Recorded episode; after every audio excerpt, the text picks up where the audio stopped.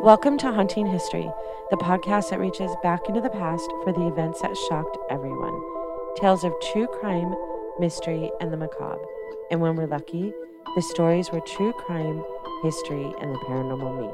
Now, who doesn't love a good ghost story, right?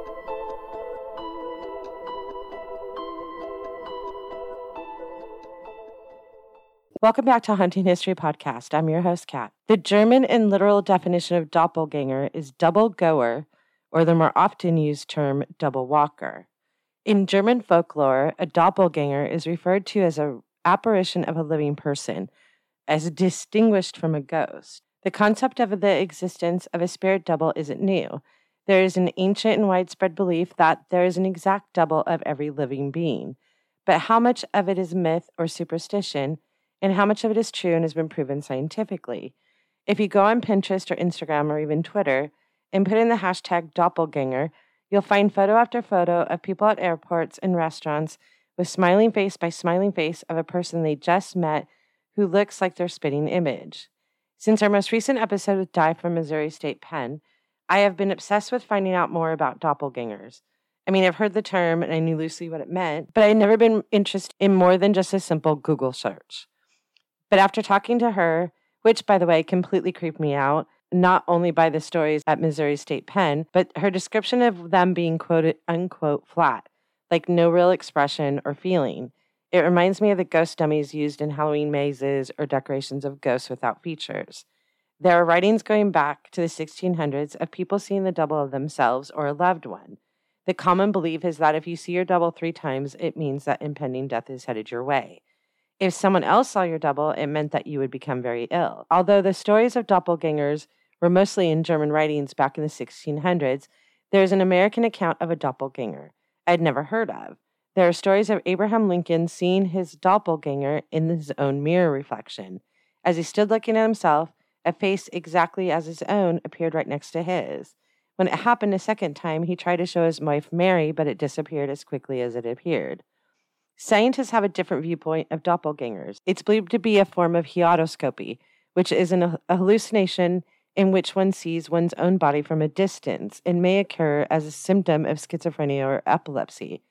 And it goes on to say, autoscopic phenomena are psychic illusionary visual experiences consisting of the perception of the image of one's own body or face within space, either from an internal point of view, as in a mirror, or from an external point of view, as in an individual perceives their surrounding environment from a different perspective, from a position outside of their own body, having these distinctive characterizations disembodiment, seeing oneself outside of one's body, or the impression of seeing the world from an elevated and distant perspective, which reminds me a lot of people who experience near death experiences.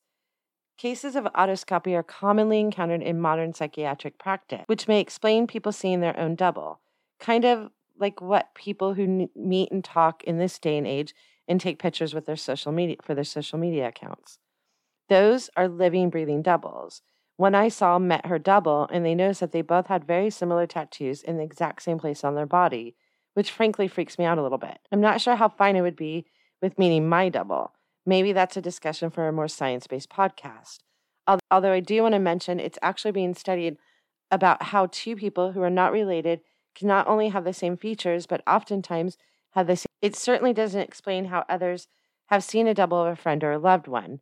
Our guest this week is historian and author Brian Clune. So today we're talking to Brian Clune, author, historian, extraordinaire. How many books have you written? Uh, I have 13 that I've written. 12 are out right now, and the 13th is supposed to be coming out on the 28th but i'm not holding my breath because it was originally supposed to come out last may and then they keep changing the uh, release date. So i'm keeping my fingers crossed that it will be this month. And what is that one? It is dark tourism california. It's actually a little book that um, was a barnes and noble requisition. Um, and it, it was kind of fun uh, to do. They only gave me a month to write it. Um, I managed to get it in under deadline, and if it is released this month, it will be 26 months since I gave it to them. So I'm mad at them. And then what's book 14? Um, well, actually, right now I'm working on two Hollywood centric books. One of them is Murder and Mayhem Hollywood, which is a true crime book. Uh, and I'm also working on Ghosts and Legends of Hollywood. Oh, nice. That would that would be my favorite. I would say. Yeah, I'm, I'm really enjoying it. There's a lot in Hollywood. That is an understatement. Right. Al- Although I am trying to find some more obscure locations rather than uh, rehashing all of the old ones. uh, standbys. Yeah. Right. So that, that's taking a little bit more time, but I'm having a lot of fun with it. I, ever since I did okay, so I know what doppelgangers are, and I pre-recorded a little opening that I actually sent to you. But I, I I've heard the term for you know a hundred years. I don't know. I've always heard it, but until I did the episode of Missouri State Penitentiary, Mhm. I really hadn't given it that much thought. And then I became slightly obsessed with the idea of a doppelganger. Now, I have a question for you, if you don't mind. Oh, that's different. Go ahead. The um, intro that you sent me, uh, you had stated that the person you had been talking to about the uh, prison was saying that there were a lot of doppelgangers at the prison. And I was really curious about that. What did she mean that there were a lot of doppelgangers there? a lot of a lot of sightings of a doppelganger and on more than one occasion they had seen a guard or a security person that they knew wasn't on the property at the time Now that that's really kind of interesting because that may be more of something I, I ran across uh, as far as by location rather than being um, an actual doppelganger, and that that's why I was wondering about you know wh- what kind of doppelgangers they were they were seeing. Um, whether it was supposed doppelgangers of people who had passed away there or of people who were still living. So that- in some instances i think it's been both but the one story that i heard specifically was a security guard that still works there that people more than one person had seen who they thought was him and then they find out later he either wasn't there at all or he was in a completely different area of the prison or the penitentiary Gotcha. Now, you know, I, I did during the research run across a lot of re- semi-famous uh, cases of possible bilocation rather than uh, doppelganger activity. so And- when you see that do you think that's more like of a residual thing like someone left an imprint in that area Um, that I mean, that's possible, but um, there's a couple cases where um, it was Catherine the Great of um, Russia. At one point, her guards saw her on her throne, and the doppelganger didn't respond. So the guards went to Catherine the Great, who got upset, ended up going to the uh, throne room, saw her own doppelganger there, ordered the guards to shoot at the doppelganger, uh, which you know obviously did nothing but put holes in in her throne. Um, at which point it it just disappeared. Now that could be a case of bilocation where uh, Catherine the Great herself, she was very, shall we say, enamored of herself. right Um, and always loved to picture herself on the throne. So she could have actually been projecting her own image onto her throne while sitting in her room thinking about herself, if that makes sense. like manifesting a Exactly. Exactly. Uh, there's actually a really famous uh, case. Um, Wait, They- before you get into that, didn't Catherine the Great die of a stroke soon after? She did.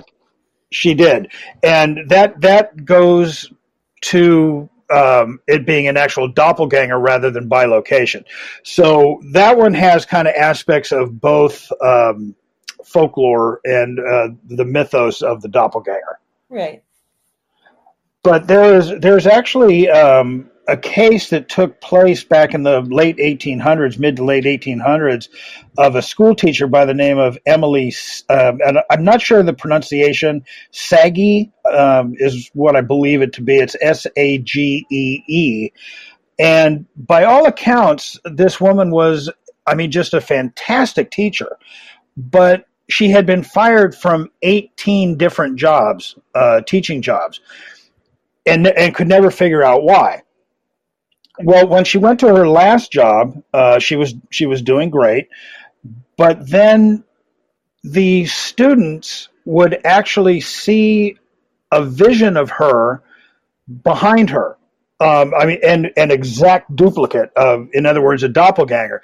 But this doppelganger would mirror everything she was doing. Uh, you, they couldn't hear the doppelganger, but they could see by uh, the, the lip movements of the doppelganger that the doppelganger was basically mimicking everything she was saying, everything she was doing, uh, almost as if it was um, a, a mirror image.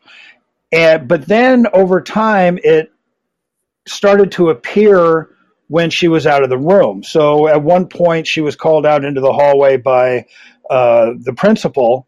Uh, as soon as she walked out of the room, her doppelganger appeared sitting in her chair behind her desk until she came back into the room. And over time, it got I don't know if worse is the is the proper term, but people would start seeing her in her classroom grading papers, even though she was out in the garden uh, tending to her flowers. Um, and it finally got to be so distracting that she was called into the office and fired. So this would have been her 19th time being fired, but at least this time they actually told her why she was being fired. And it's it, it's not really said what she did after that, but you know that that almost to me seems more of a uh, bilocation rather than a doppelganger. Now, sh- the the strange thing about this is sh- everybody else could see this doppelganger except her. She never did see it. She never knew it was there. But why do you say it's bilocation if it was in every job she had, like every different location? Because, and and this is my belief, of course, but because um, when it was seen, it was seen mimicking her.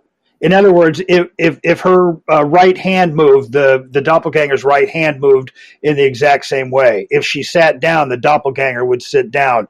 Uh, it would mouth the same words that she was saying at the time.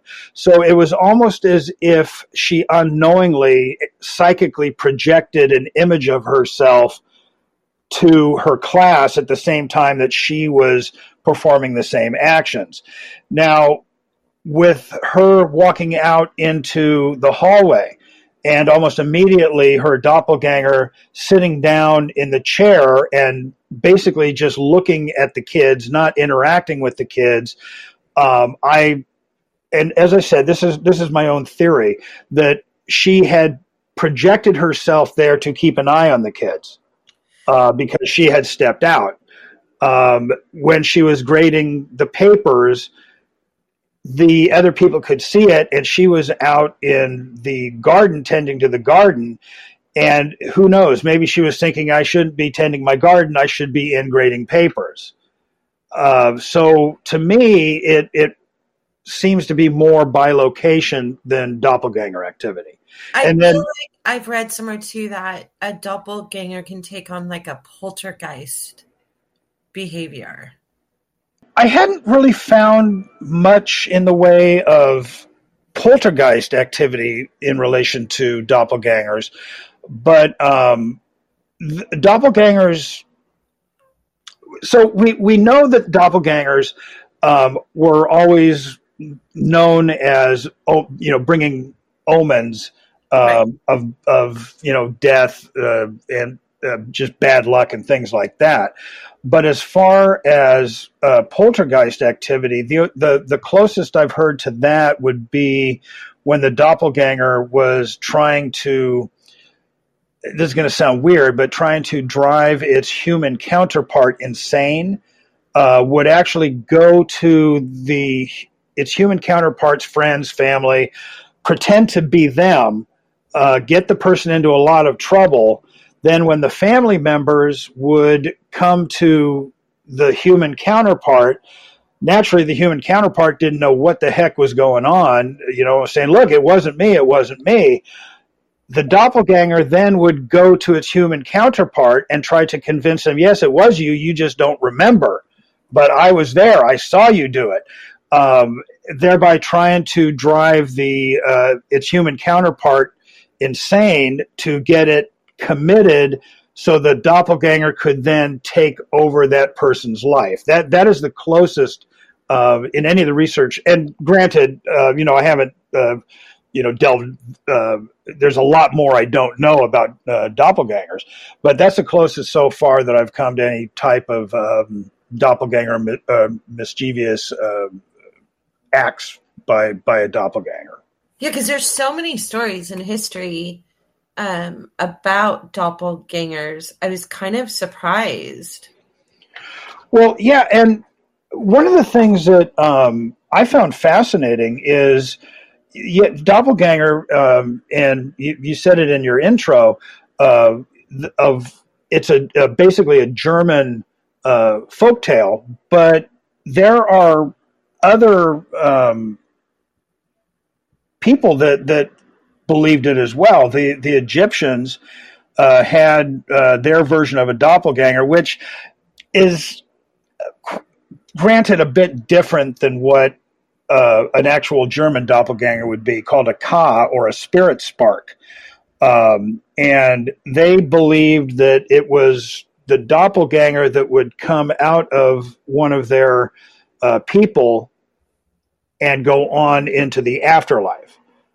So that was one of the reasons that uh, for mummification and everything else is they were trying to make the doppelgangers uh, transition from life to death more pleasant and give it something uh, concrete once it reached its final destination in the afterlife. Um, you have uh, the Celtic version, uh, which is a fetch, um, and is kind of an apparition of a, of its living counterpart, and it was a bringer of bad omens as well, and usually would appear before a family member or a friend just before the person would die. Oh, and one of the weird things about the fetch, the Celtic version, if the fetch was actually seen in the mornings, it was actually a good omen that the person that it was the opposite of would have a long life. So that one sort of has two different aspects, which I found rather uh, rather interesting. And then um, the Scottish had what is known as trows, and they were basically we would most likely call them changelings. Um, they believed that um, the fairies would have a sick child and they would go to a human family who had just had a baby. They would switch the their their sick child for the healthy human child, take the human child to raise as a fairy, and the trow would then take on the shape, forms, mannerisms of the human child and look exactly like it until the sickness finally took it.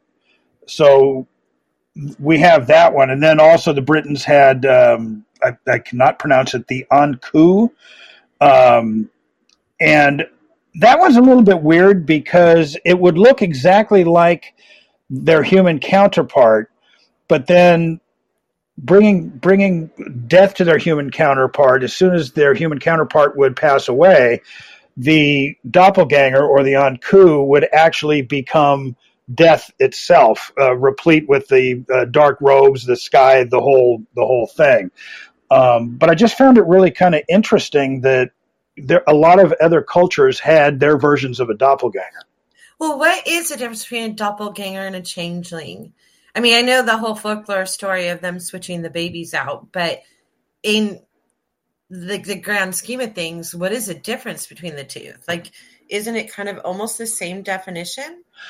Um, in a way, um, it all depends on if you want to classify or believe that a doppelganger is a uh, fairy creature, uh, you know, a, a, creature of fae.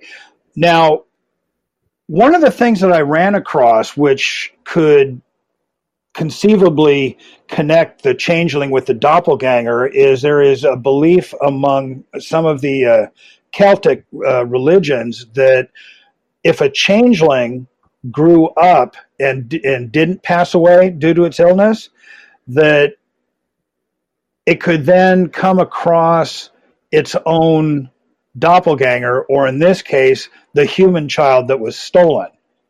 Um, now, the changeling, not fully realizing that it was not the actual human child, would still be under the impression that it was, would see its own doppelganger, uh, in this case, uh, its own human version.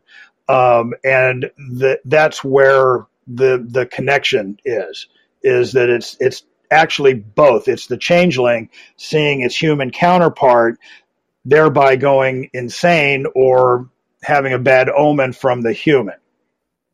It's kind of it, it's kind of convoluted, but I hope you understand what I'm trying to say. Yeah, well, and it's funny because if you Google, I just typed in changeling and started to type type in verses, and it um, the first thing came up was doppelganger, changeling versus doppelganger. Yeah. Is changeling is more restricted in terms of size but can be substantially any human shaped creature, regardless of the creature type, while a doppelganger can only turn into humanoids. I actually I, I didn't run across that, but that that's an interesting uh, theory. Well, it's a definitely a clear definition, but I guess yeah.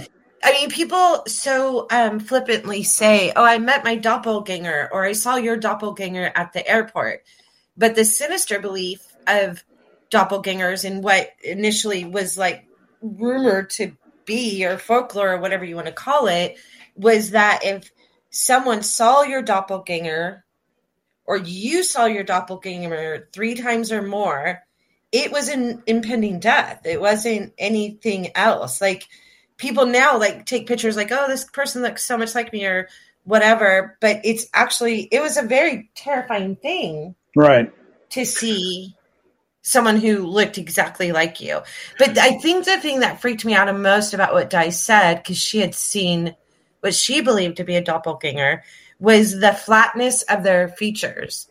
And not physical flatness, but the fact that there was no feelings or expressions. It was the person's face that she knew it was this man's face, but there was no expression to it. It was very flat. The eyes were dead. The expression was, you know, completely neutral.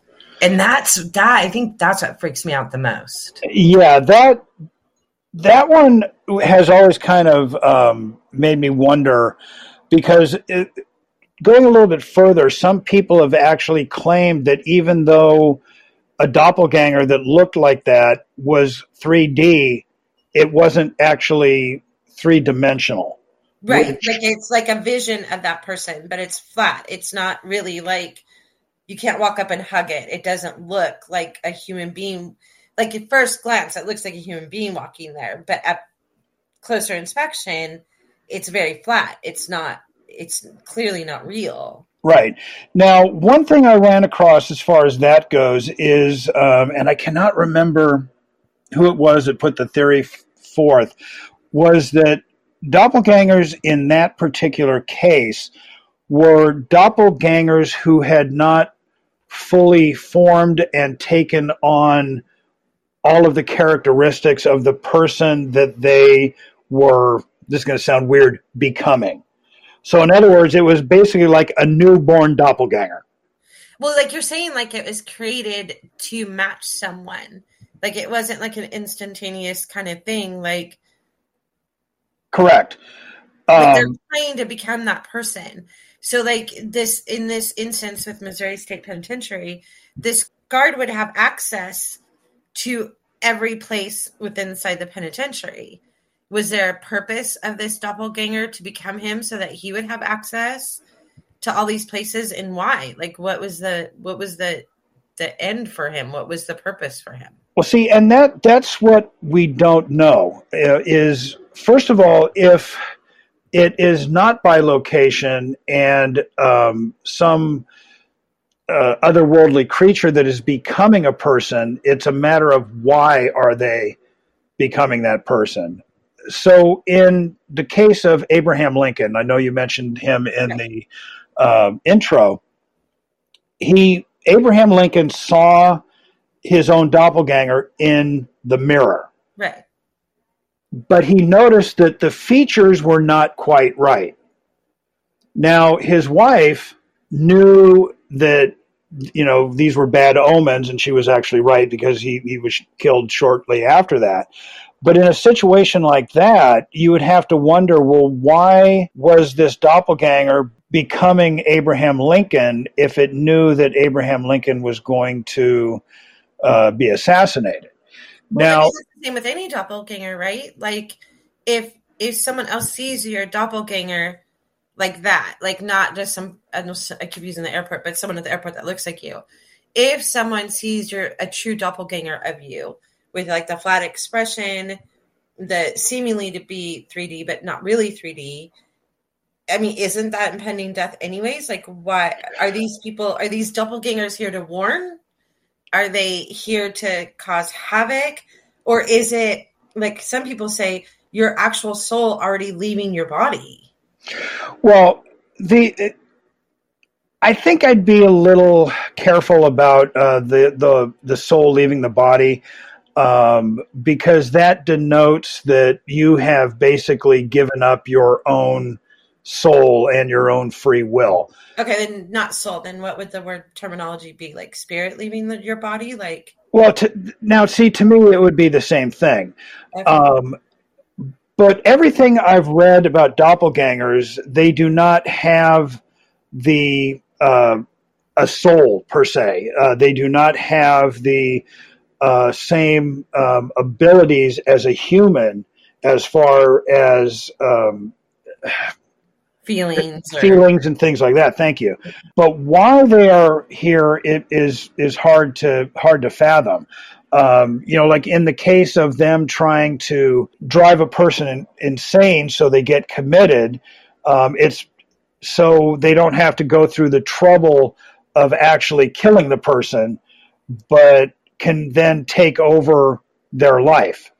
Um, it's the it's the same thing with a lot of times uh, we find that the doppelganger will start talking to its human counterpart and give advice that at the time sounds like good advice, but it's basically leading the human counterpart to do things that could either be deadly or uh, could cause them to be thrown in prison, thereby getting rid of them. So it's almost as if the doppelgangers are there to take over a person's life which is kind of counterproductive to the other part of the myth where it, it's an omen of death.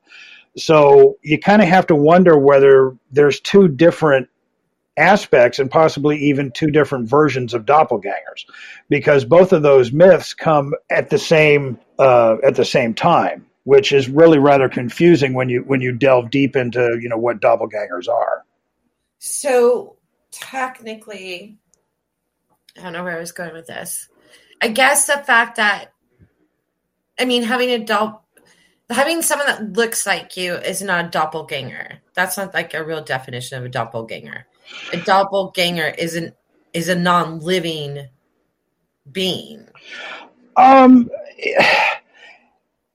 it in mythology, yes. Um, in modern terminology, um, we use doppelganger now uh, almost casually to describe people who look like us. Right, right. Now, one of the things that I did find is that uh, because humans have a relatively small gene pool, it's an almost guarantee that there is somebody on this planet somewhere that looks exactly like us. Right. And that just has to do with the fact that uh, in some ways we have uh, distant relatives that we have never met, never ha- had any inkling of, that uh, would be you know duplicates of us, right. uh, genetic duplicates. Now, are those technically doppelgangers? Uh, no. I, no, but not as far as the mythos goes. Right. Um, now, one of the things that, um, and this kind of goes back to the the whole flatness uh, aspect. There have been a few uh, people who have stated that they believe doppelgangers are now and always have been shadow people who have decided to take on the form of a human that they found interesting or that they um, want to be able to use the, the, likeness to their own ends. What that those ends are, we don't know. Um, I thought that was a rather interesting theory, um, especially since we don't know what shadow people actually are.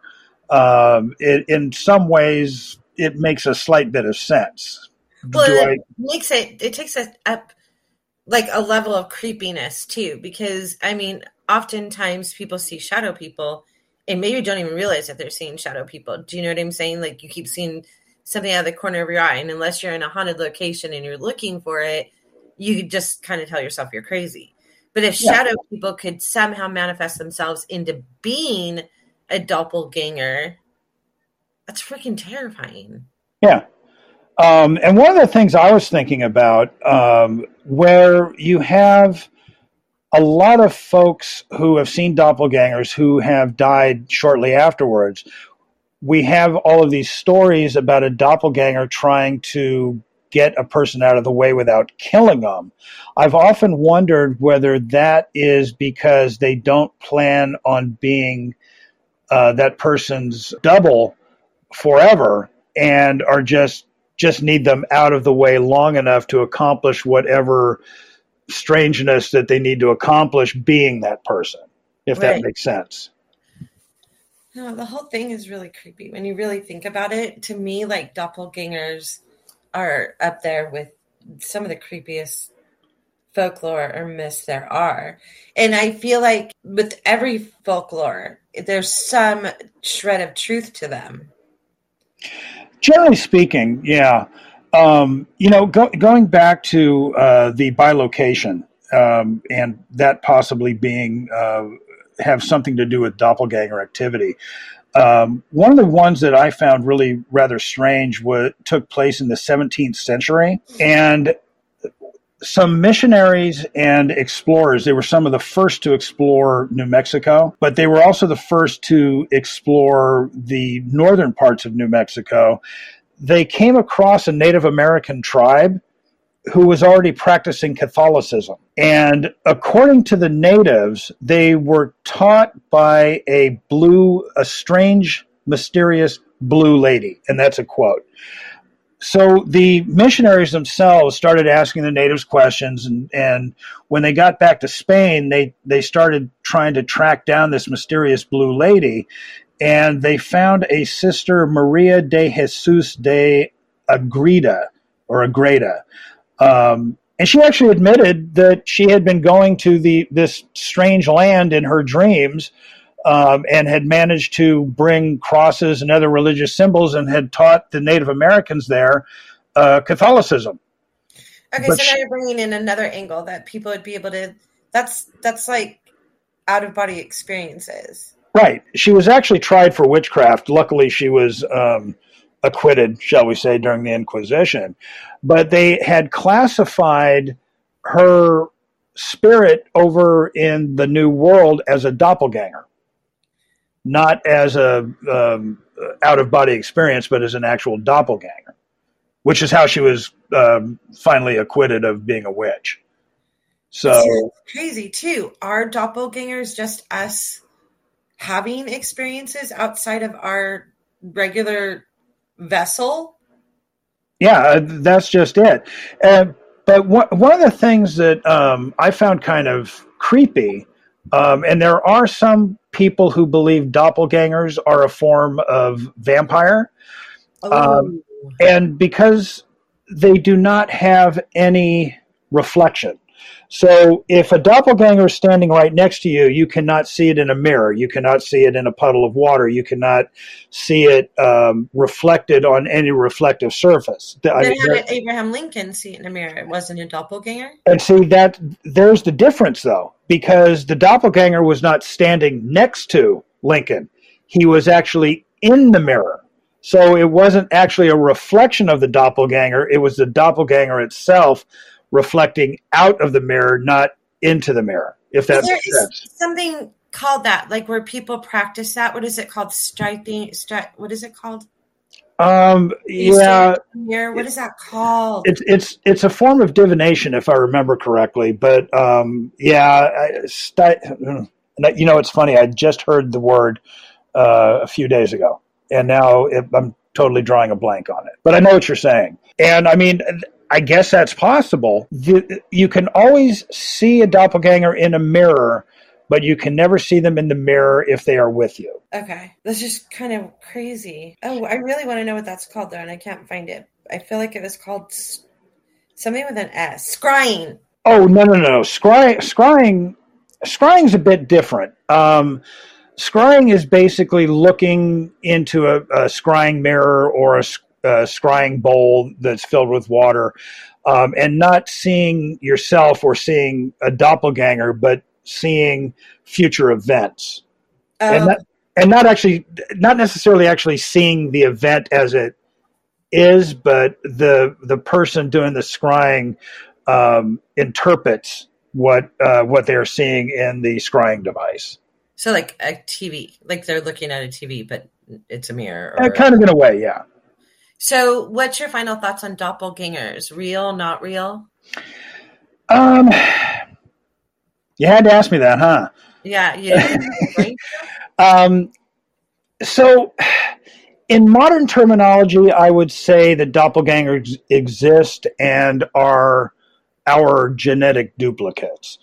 As far as And that's the less sinister version of it. That's really just a, the genetic pool. Correct, Okay. Um, as far as the mythological doppelgangers, there are so many different cultures that have a version of their doppelganger that I believe there has to be something that all of those cultures saw to make them uh, create, if you will, uh, these, these Name or definition. Right. Um, but what they truly are, um, I really couldn't tell you, although you do really have me um, interested to the point where I'm going to start doing some heavy research uh, in into the, the doppelganger phenomenon. Yeah, let's do another episode if you find more information. I know that there was a scientist in Germany that was studying the genetics of real life doppelgangers of people who lived and breathed and worked and had jobs and were real people and would meet their counterpart, like someone who looks just like them, that has the same mannerisms and everything of them. And they were finding a connection via genetics. Like somehow, some way, there was a very, very far and distant connection, but there was a connection. Right. But as far as like a scientific research into like doppelgangers that you see at places like Mission, Missouri State Penitentiary, or um, there's just so many stories of people seeing a doppelganger. right. They're, Well- they're not real people. They're flat. They're not three dimensional, but they're there. You see them just like you would a shadow person. Right. I know th- that. There's been enough research on that. Yeah, th- those are the ones that really kind of freak me out. But keep this in mind as well. A few years back, uh, somebody had told me that they saw my exact double, and they said they the person looked exactly like me. Now I'm adopted, and I still do not have any idea who my biological father is or that side of the family. So uh, there is a possibility that some of these doppelgangers are due to um, adoption and Right. not and not knowing who uh, our ancestors are, depending on you know how how many years back or or, or millennia back uh, the adoptions took place. Right. So That's crazy. I don't know. I I think that in like the grand scheme of things, like things that I would be afraid of, like vampires or shadow people, creep me out. Um, me as don't know. well. I've never seen one, but I don't. I probably would prefer not to. Fingers is high on my list of being really creepy. have you ever seen the Harry Potter movies? Well, yeah. So, do you know what a Dementor looks like? Oh no, should I look that up? Oh, you can. Um, but I did see something up at Virginia City that looked just like a Dementor. Uh, people tell me that what I saw was a shadow figure. Um, but it was the creepiest thing I have ever seen, especially since it was jetting up the fire escape into my bedroom. So was it just like a, a fog? Is that what you call it? Like a, fo- a person shaped fog? It, it was it was a very dark shadow that was very long, and it I, I it looked just like a Dementor from the Harry Potter movies. So like a shape to it. Yeah. Yeah, see that's that's high on my list. That's high on my list. I almost think if I saw full body apparition walking down the stairs, knowing full well that was an apparition and it was going to like dissolve before it got to the bottom of the stairs, would not scare me as much as seeing like one of those creepy shadow people that crawl on the floor. I completely agree. Like that's just almost like the movie what Ghost with Demi Moore and Patrick Swayze, Yeah. where like they come out of the ground and like slither and no, Yeah. Well, I think a lot of that has to do with the fact that, okay, ghosts, we know that they are just deceased humans. However, what one of these shadow figures or uh, uh, one of these flat, uh, if, you, if you want to call them that, flat doppelgangers, um, or something like what I saw that uh, was literally flying um, up a, a fire escape. Yeah, that is like, what the heck was that? it just feels more evil. It feels more sinister. I mean, Exactly. and I don't know what other word to use. Like the word sinister, just to me, kind of embodies exactly what I'm thinking. Something more sinister, something uh, without our control that can maybe harm us or Exactly. in some way. So yeah, doppelgangers are big. Thanks so much for this. Oh, absolutely. Thank you for like putting, kind of threw it at you. putting me on the trail. And yeah, when you do a big speech about doppelgangers, you'll have to invite me. I will, definitely. Um, I can almost guarantee that uh, this will be um, uh, a talk I will give at uh, the next Paracon. So, Oh, that'd be amazing. Yeah, then you definitely have to invite me. yeah, I most certainly will. Okay, and then um, to get your books, they can go on Amazon and basically search Brian Clune. Yep, just just type my name into Amazon and my books will come up. Uh, even the one that hasn't been released yet is uh, up on Amazon, um, but don't hold your breath on when it might actually come out. And I, that sounds bad, but yeah, well, I mean, it this happens sometimes when you're writing books, especially uh, coming out of COVID. Isn't it even like a little bit weirder? Like things are behind, and Um, you know, with with my one publisher, no, they they've been absolutely fantastic uh, Okay. through through COVID. Uh, the only problem I had was being able to do research, going places, and getting pictures and talking to people. That was the biggest challenge. that was hard, right? But the publishing was was just like always. do you have a website people can go to? Yes, brianclune.com. Well, uh, make it a little bit harder than that. Um, I'm sorry. I, I'll, I'll try and make it a lot longer next time. um, and one thing that people might find interesting is if you go to my blog, I only have, I think, five up right now because it's relatively new. Um, I write under the name Paratraveler, and I have uh, blogs on there designed for people to have their own paranormal weekends um, at different towns. So, in um, say Virginia City, I tell you the hotels to stay in that are haunted, things to do uh, in Virginia City that are haunted, places to eat that are haunted. Uh, so you can have your own fun paranormal weekend without having to worry about joining groups and tours and everything else. what an excellent idea. Yeah, I thought it was fun. Okay, one last question. Most haunted location you've ever been to? Ever? Uh, a place that no longer exists, unfortunately. Uh, that would be Wolfe Manor. But second would be Alcatraz. So I highly recommend everybody take the night tour of Alcatraz and see what transpires. The activity there was was off the chart. Yeah, I want to. I I have not. Every time I've been to San Francisco, Alcatraz has been closed for one reason or another. Oh, no, you have to do it. Yeah, I don't know. We'll see. Thank you so much. Oh, thank you. I'll talk to you soon. Okay, Bye. Finding your doppelganger at a restaurant or party might be fun in games. You snap a pic, show it off on social media, but would you feel the same way if you came across them in a dark alley alone at night? Thank you for listening to this episode of Haunting History Podcast. We love hearing from you, so be sure to like, follow, and comment on Facebook, Instagram, and Twitter at Haunting History Podcast. And don't forget to subscribe, rate, and review wherever you listen to all your favorites. Visit our website at hauntinghistorypodcast.com for more information on each episode, links to our Patreon page, and all of our social media platforms. Until next time, I'm Kat. I'm Haley. Remember, the living are far scarier than any ghost.